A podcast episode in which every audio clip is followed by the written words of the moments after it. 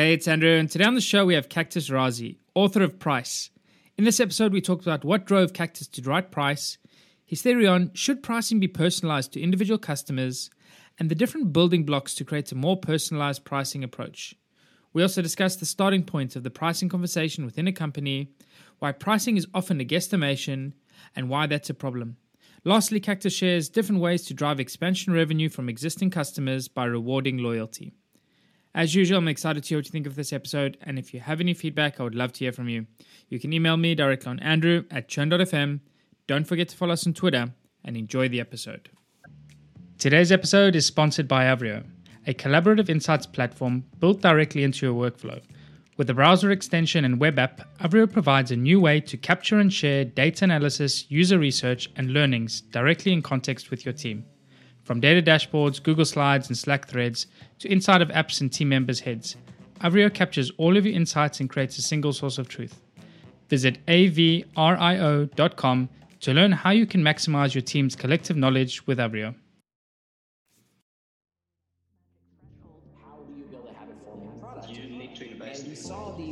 Don't just gun for revenue in the door. This is Churn.fm, the podcast for subscription economy pros.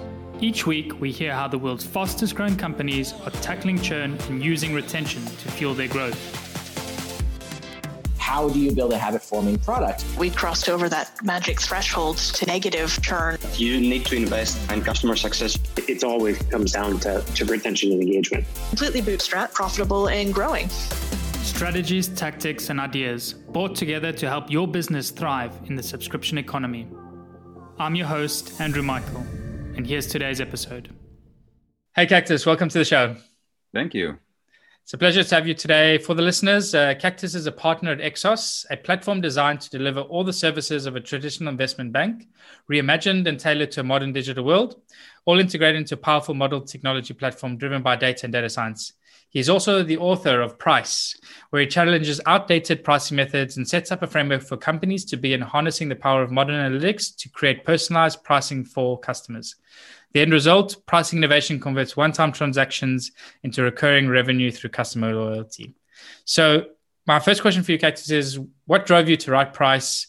And what was the unique insight you believe you had? I'll answer that sequentially. What drove me to write Price is, is a combination of what I was doing in my day job. At the time, I had started a, a startup that was focused on using analytics to price bonds. And this is this was something new in 2015, 2016, and 17, where uh, the application of data analytics to price bonds, which is the industry that I'm uh, an expert in, and at the same time, I started to think about the marketing notes that I was receiving, the my pricing experiences, both at, in hospitality and travel, because I was doing a lot of traveling.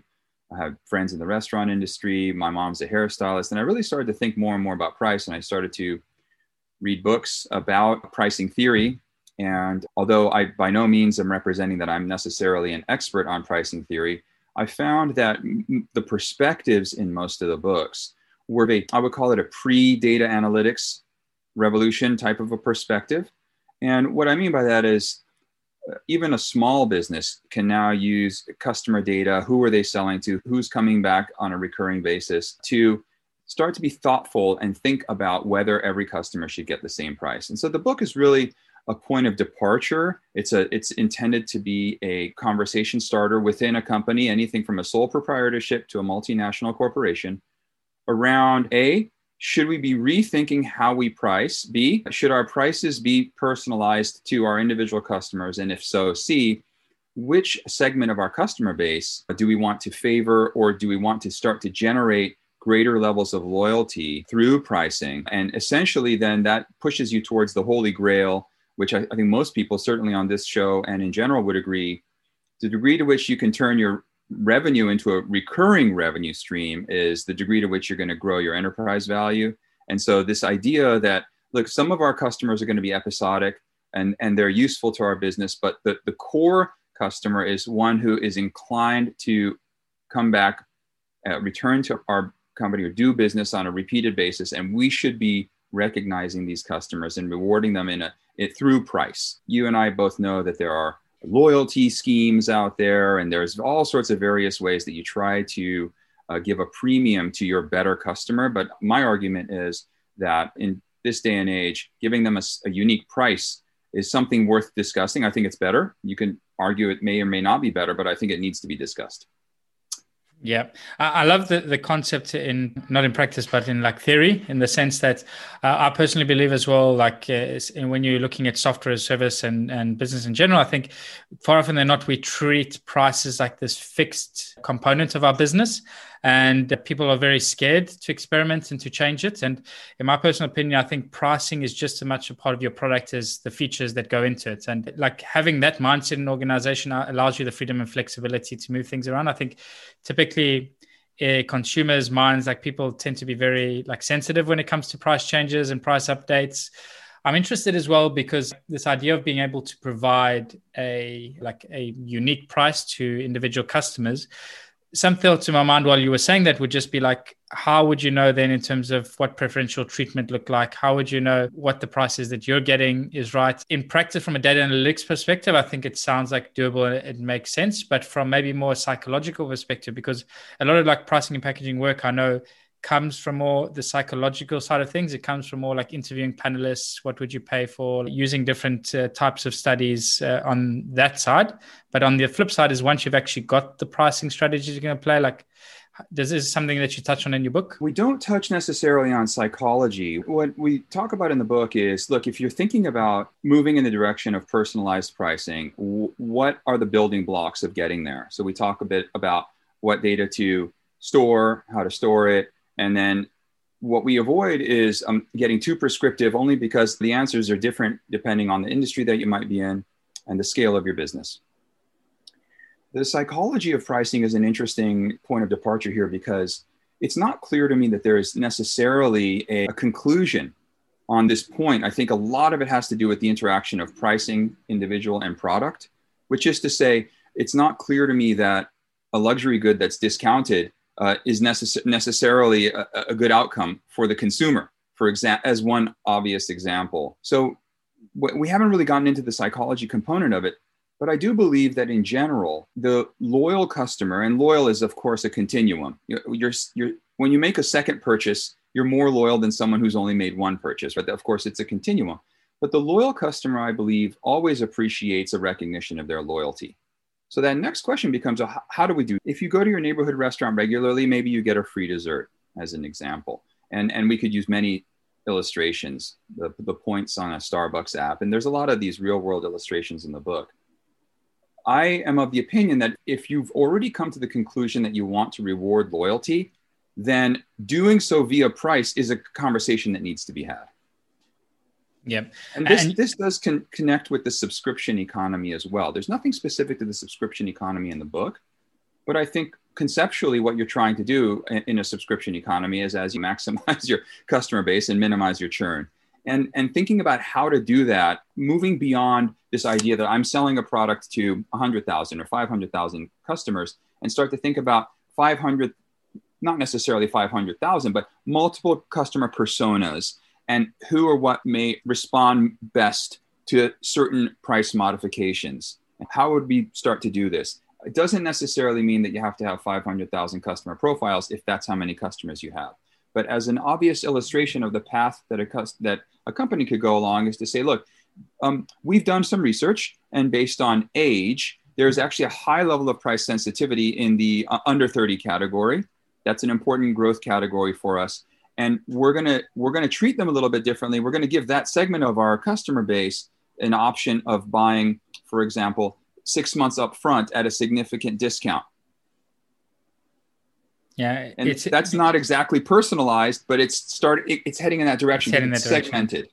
Yeah, I, I, see where you're going with it because typically as well in studies when you do if you're using the Van Westendorp uh, study and trying to understand sort of price sensitivity in the market, you would generally start with segments like that. You would try to see okay, are there any specific roles, are there any specific demographics where we see price sensitivity increase or decrease depending on the value they're extracting one of the areas I think is also interesting is uh, look another way to look at it as well in terms of pricing itself and giving like personalized pricing is actually on the usage side. And some businesses have slowly started to do this where you have variable pricing. So I think Slack in like the B2B SaaS is an interesting example where they basically charge on active seats. So typically, like in when you pay per seat, you would just purchase a number of seats and pay. Slack actually took the inverse and said, okay, you can actually pay for the number of people using the product, not for how many seats you have. So if people aren't using our product, you're not paying for it.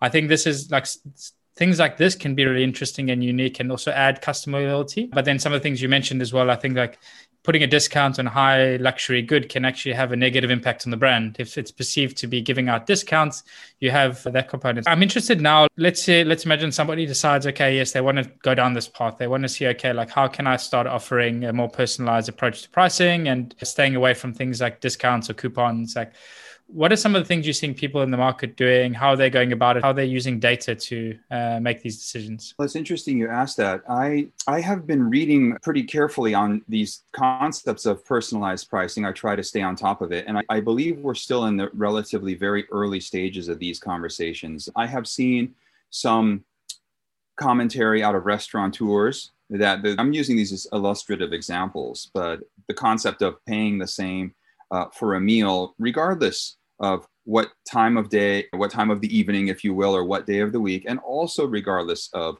the customer, whether they're a first timer or a regular, if you will. That that doesn't make any sense. And of course, it begs the question: well, how do you implement some personalized pricing in the restaurant industry? And that we touch upon that briefly in the book, but it's definitely a conversation that I think uh, needs to be had. In addition to that, I think the actual steps very clearly start with who are your customers. And I find that so often, again, going back to the restaurant example, most restaurants don't keep a, a, a, customer log. Now that's changing slowly but surely with the integration of your point of sale system with your reservation system. But first and foremost is who are our customers and who are we selling to? This can be done by most businesses. If your business does not have a meaningful repeat customer base, arguably we could use maybe some fast food type businesses or other things that are highly episodic then perhaps this doesn't apply.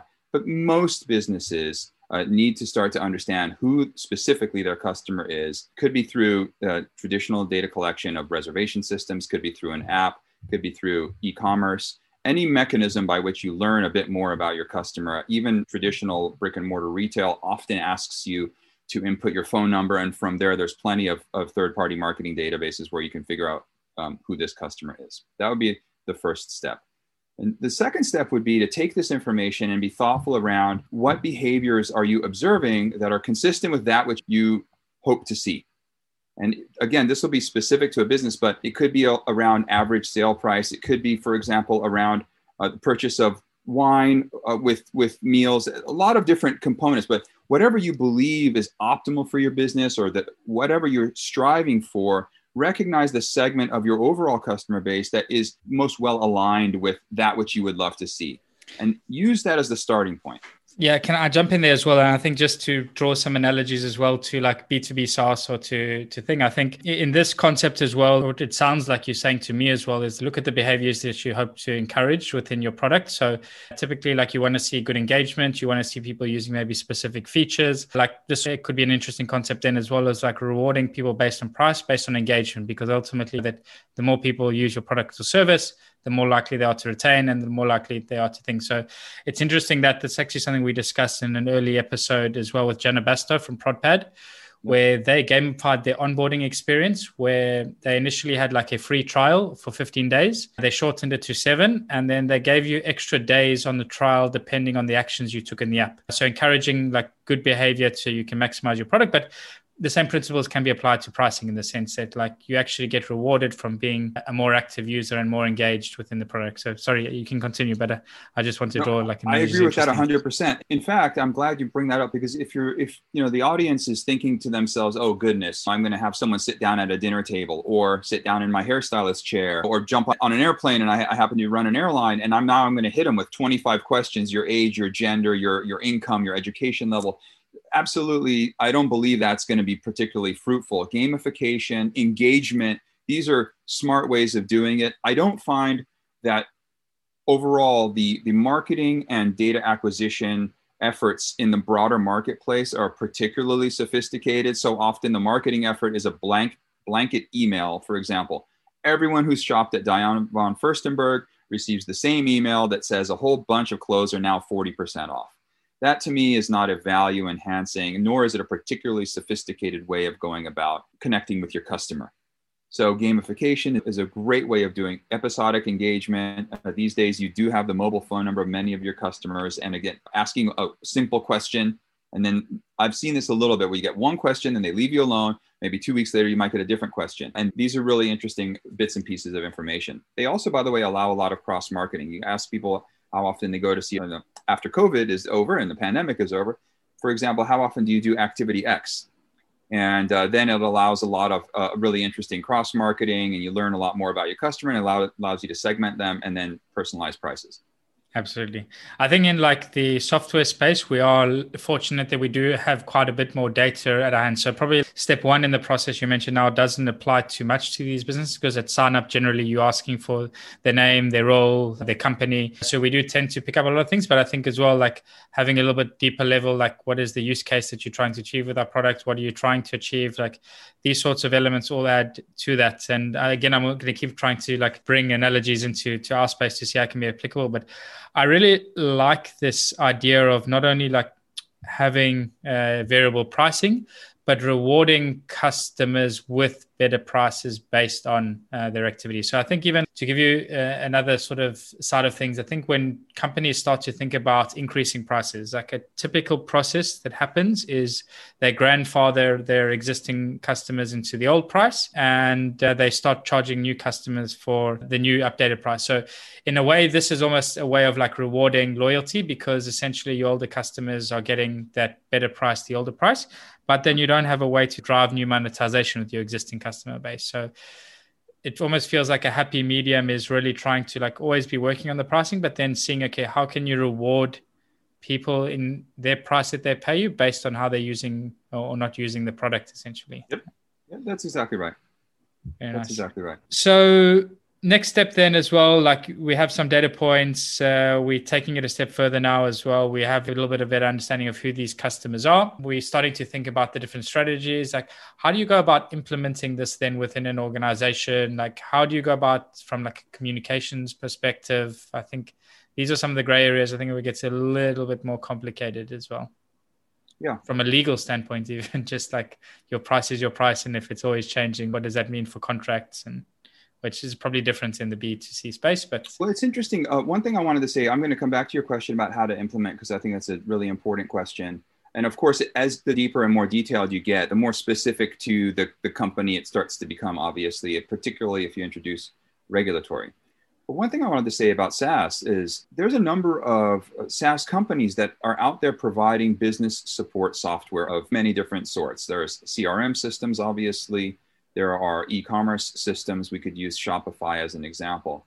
And so some of what we are all talking about uh, should likely fall on the shoulders of the software provider, if you will. These are, these are tools that really should be offered by the providers who are supporting other elements of your business. And I think this is an interesting side note. For example, in hospitality, there is a, the dominant hospitality booking system gives you the ability to sign up to some sort of a what I would refer to as a price comparison element. And you are able to choose the five hotels within your geographic area that you would like to benchmark yourself against. And this is an opt in sort of system. So as long as you opt in, you pick the five, and you may be one of some other people's five. And then the system gives you a sense of what the other hotels are charging for like rooms, like cat- similar category rooms, and so it's this idea that we can get a localized price comparison against our competitors and allow us to then power our own pricing algorithms. The problem with that is it totally divorces the price from the customer. And so as a customer, your experience is, well, I've stayed at this hotel now, for example, six times. This will be my seventh visit. And I have a totally undifferentiated experience against four other hotels in the area. They all seem to be the same price. How does that make any sense from the perspective of the hospitality provider? So, part of what I'm bringing up here is really around the starting point of the pricing conversation. It does fall on the shoulders of the business owner, but I believe that this is also an element that that software of record providers or operate the providers of operational software should also be thinking about. For sure. I think though, just going back as well, like on competitive pricing, like if that's what setting your baseline, like you're setting yourself up for failure to begin with. If that's how you price your uh, product, I think it should never be on uh, like what is other people in the market charging, but more what is the value, what is the main value metric they're getting out of your service. So figuring that out and figuring that's hundred percent. You are exactly right. And particularly, what's particularly galling about it is that if you think about you using hospitality as an example, and hospitality is anything from restaurants to hotels and God knows what else. But you typically, if, if this customer has um, stayed with you before, or dined with you before, or in, in some way engaged your service, you have knowledge about this customer that others don't. You could be a hairstylist, you could be a lot of things. And so what we're arguing is use that knowledge to your advantage through the mechanism of price. You may know what they like or perhaps what they don't like, and, and you may be able to offer these things in, in some differentiated way. Yeah, a lot of what you're saying as well sounds like rewarding loyalty. I think at the end of the day, like it's like how do we reward loyalty through an efficient pricing plan that's not like a blanket spray all and everybody gets the same deal, but really honing in, understanding who these customers are and what can we do to provide them like better deals to make sure that they come back for the next purchase and then also feel in the sense that they're appreciated from the brand, from the company because of this loyalty. I think in SaaS, this is a little bit different in the sense that people typically purchase your product with the recurring nature in mind, with that sort of loyalty in mind. Like you're solving a problem for them that problem you have every single month you're looking to solve that problem every month where a lot of what you're saying as well is like from the restaurant side from the hotel side like these are things that you don't necessarily have to do every month. You might do them every month but you don't have to do them. So you the incentive uh, to incentivize there is much stronger i think. But i do like some of the concepts you're talking about from a b2b perspective or what you can be applying into the nature of the business. Yes, you're rewarding loyalty, but at the same time as well, you're taking a little more hands-on approach to how you price and package your product. You're treating it more as a variable entity rather than a fixed uh, entity that's uh, there to make sure that you're improving your product as a whole. So you're just making a part of your product better by making it more personalized and customizable. So Interesting. Through like the research in this book that you've been doing now as well, what's been one of the things that's maybe surprised you the most when it came to pricing in general, like how people view their pricing and how they put together? Like, what's something that you just looked at as this can't be right? Do people really think like this or? Uh... The, the degree to which pricing, regardless of the size of the industry, tends to be really a guesstimation or some sort of a rote process multiple of input costs or some other how should we do it and to pick a price. And I, I would argue with you that a lot of subscription based now you, you could push back on this but i would argue you that a lot of subscription based companies have also done something where product experts domain experts sit around and think to themselves what do we think we can get away with charging? And there's a little bit of a debate and that becomes the price. It's a heuristic approach to I think that's really 95% of businesses. Like 95% of SaaS starts out like that. There's three people in the room. We've got a product. What should we charge for it? Oh, that sounds reasonable. Let's do it. Let's yeah. do it. And I experienced this in the corporate boardroom. I've been on the management committee of a number of financial services companies. And so it, I was surprised by the approach at the corporate boardroom level. I'm not surprised at that approach at the sort of sole proprietorship level, but across the board, it, the approach to pricing tends to be really underwhelming and unsophisticated. And this is particularly true of companies, as you mentioned, that pour huge amounts of time and energy and effort into product. And then that becomes the dog, and the tail is pricing. I'm not suggesting that the, that it should be the other way around, obviously, but I'm suggesting yeah. that not only is the question around pricing under sort of under considered, but I would argue it's not considered necessarily in the right way. If the question is what should we charge, then the answer is probably going to be a price. And I believe that that might be, in some cases, perhaps in many cases, the wrong starting point of the conversation. Imagine a conversation that says, How many prices should we have? Or something along the lines of, Who do we expect? Uh, what do we expect the breadth of our customer base to be? And how many prices should we have given the answer to that question? Yes. In a perfect world, you would have a data profile for every single customer. And arguably, you could, this sounds a little ridiculous, but you could potentially have a, a, separate price for each customer. I'm not necessarily advocating for that level of granularity. I'm not sure there's a marginal benefit to that high a level of granularity. I am certainly advocating for the starting point of the conversation, which is multiple prices.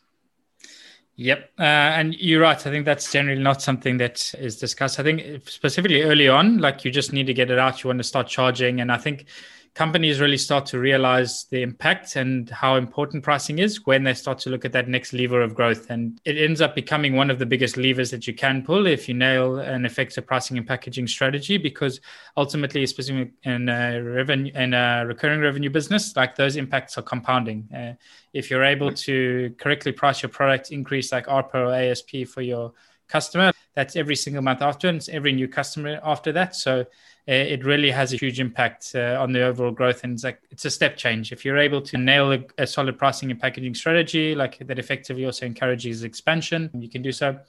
I'm interested in that concept though as well in terms of expansion. So i mentioned like a lot of the ideas around around rewarding loyalty and recurring payments. But then how do you see this sort of falling into ways of driving new revenue streams and driving expansion revenue from existing customers? They might have, in a restaurant example, they might have always come to you and spent 20 euros uh, thing.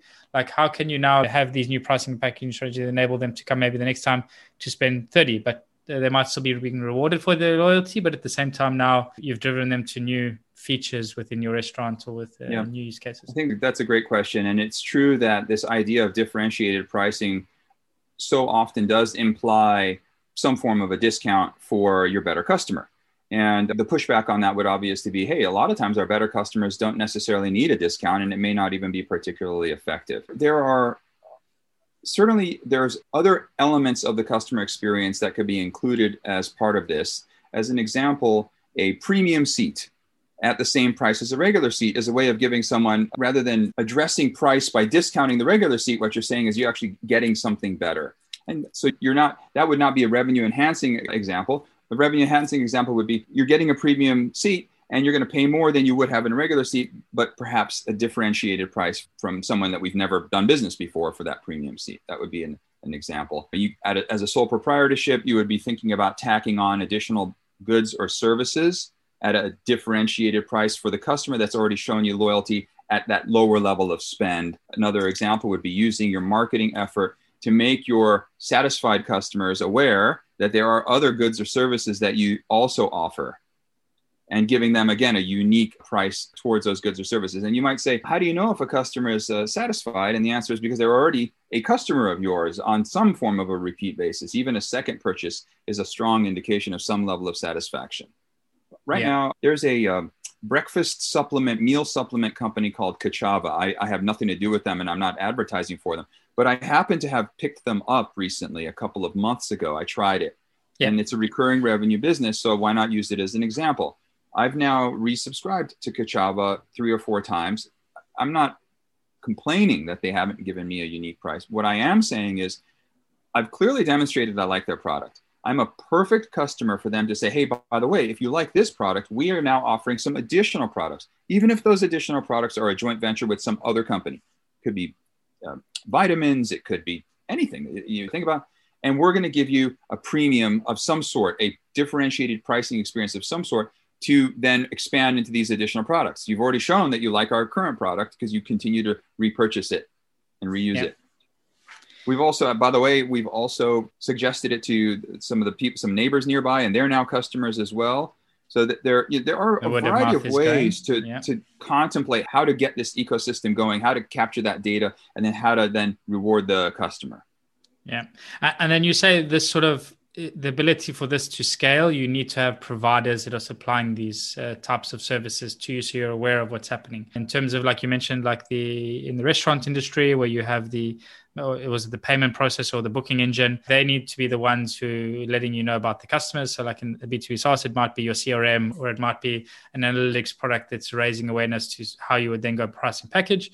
And then ultimately, I think you would need then on the back end of that would be like your billing uh, infrastructure to be talking to these systems to know, okay, uh, this customer has done X, Y, Z. This is the new price they need to be presented with, or this is the new promotion they need to be given. And because I think in practice sounds interesting, but automating this at scale can then also get pretty complex pretty fast i think to basically but obviously you raise, a, you, you raise an interesting point and uh, there's a couple of things that are moving in, in, our direction. The first one is that mobile commerce in general was a, definitely a growth category. So with that you have uh, huge amounts of data obviously at your fingertips around what these customers are actually doing. And one of the challenges that brick and mortar stores are having is your is that they're getting real-time price comparisons and real-time price challenges in store. So you're looking at an item and then you have a, a, little software device that tells you exactly where you can buy it at the lowest possible price. And that, that this concept is addressed in the book. And then with the pandemic, we've gotten a big shift to away from what I would call analog pricing in general. Restaurant menus, as you are so often now, uh, they come up on your phone. And I believe that this sort of shift to mobile slash electronic engagement, partially just that was a natural social phenomenon that was taking place and now being accelerated by the pandemic, is a wonderful opportunity to then move forward with some of the things you're mentioning. As an example, the, the booking engines, uh, Resy and, and OpenTable and some of these other things.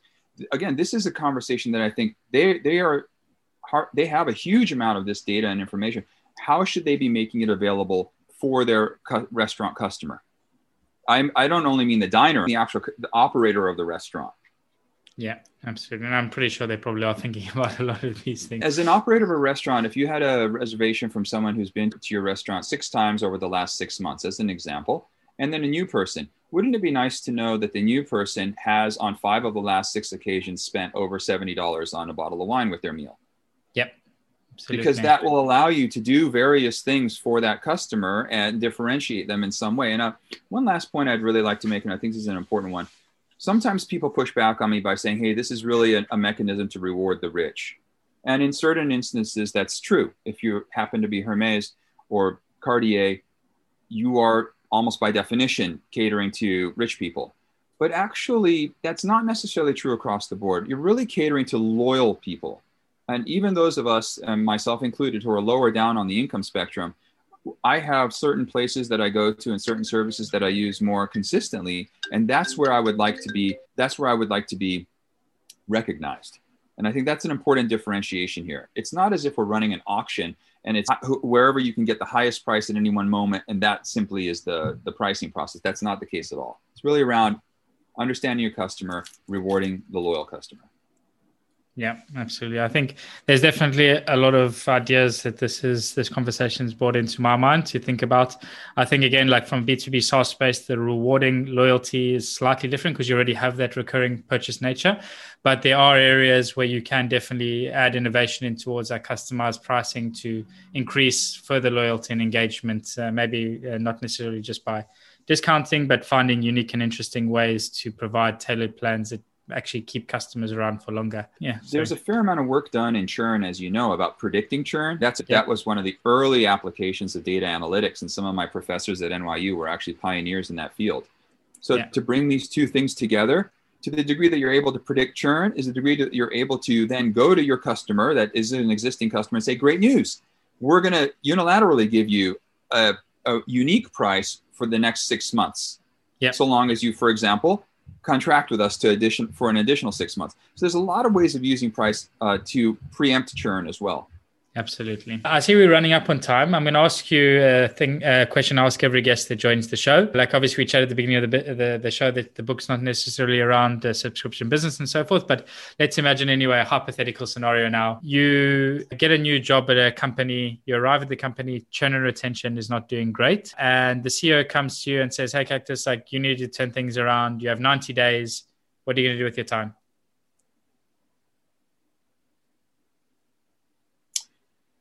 My first question would be what do we know about our customers? That would be my first question. And my assumption is that we know a lot about them. let's just make the assumption that there's ample amounts of data. My next question would be how are, are we using this customer information? In, in what way are we using it to try and address the churn problem? My assumption is also that there's going to be a fairly robust effort to use this information around uh, churn in some mechanism. My, my assumption is going to be that best practices thus far have been maintained, and yet there exists a churn problem. My next question would be if we're having a churn problem, is it a question around product and the competitive set around our product? Do we, in fact, have an inferior product? Or is there some other problem? Why are we experiencing problematic levels of churn in our industry? And that would be my next question. If it comes to pass that our product seems to be, from a competitive standpoint, in the mix, and yet we're suffering a churn problem, then I would then at that point start to advocate around how have we priced it and have we correctly segmented our customers to price appropriately and reduce churn. Absolutely, yeah, and obviously, like pricing has a huge impact on and retention, like indirectly, without realizing, like you setting the tone by setting the wrong price to begin with can have a, a, big impact on that. Let's last question then. Again, something I ask everyone, but what's something that you know today about and retention that you wish you knew maybe when you got started uh, in your career?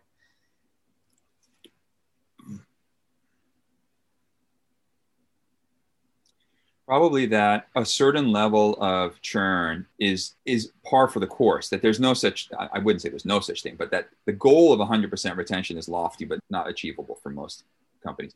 The reasons for the departure of a customer are so diverse that and frankly much of the time out out of your own control and it's important to recognize that as you think about your churn numbers Absolutely. I think having that idea of what's involuntary versus voluntary, like really allows you then to set your strategy around what you can actually fix versus you can't. Because if you're arbitrarily setting like a goal of 100% customer retention, it's it's almost impossible. There's just so many reasons. I think this is something we chatted about with Emmerich Erno in one of our episodes early on was they did an interesting exercise of seeing, okay, they did an exit survey. They looked at uh, the reasons for churn. They said, okay, these are the reasons we can control. These are they can't. This is the percentage that they make up of our current churn rate. And then they went and reevaluated what the target there would be of the churn that they could actually fix versus that that was out of their control and said, okay, this is what we're shooting for. So giving the team a much better idea of the impact that they can have and really like the setting a lot more realistic goals. It's not just like let's reduce it by 20%. Is that even possible with the current exactly. uh, exactly. that have? So, yeah. Exactly. Cool. Uh, Kes, it's been a pleasure speaking to you today. Is there any final thoughts you want to leave the listeners with, like anything they should be aware of? Uh, obviously, we'll have uh, references to the book in the show notes for them to uh, have a listen. But anything else you want to, any final thoughts? Just is regardless of the company you work at or whether you have are running your own company, is your approach to pricing consistent with the outcomes you're looking to achieve? Awesome. Yeah. And uh, definitely something to think about specifically in our space. It can have a monumental impact on your business. Uh, so thanks so much uh, for joining us today. And I wish you best of luck now with the launch and 2021. Thank you very much. Thank you. Best of luck to you as well. Appreciate it. Cheers. Bye bye.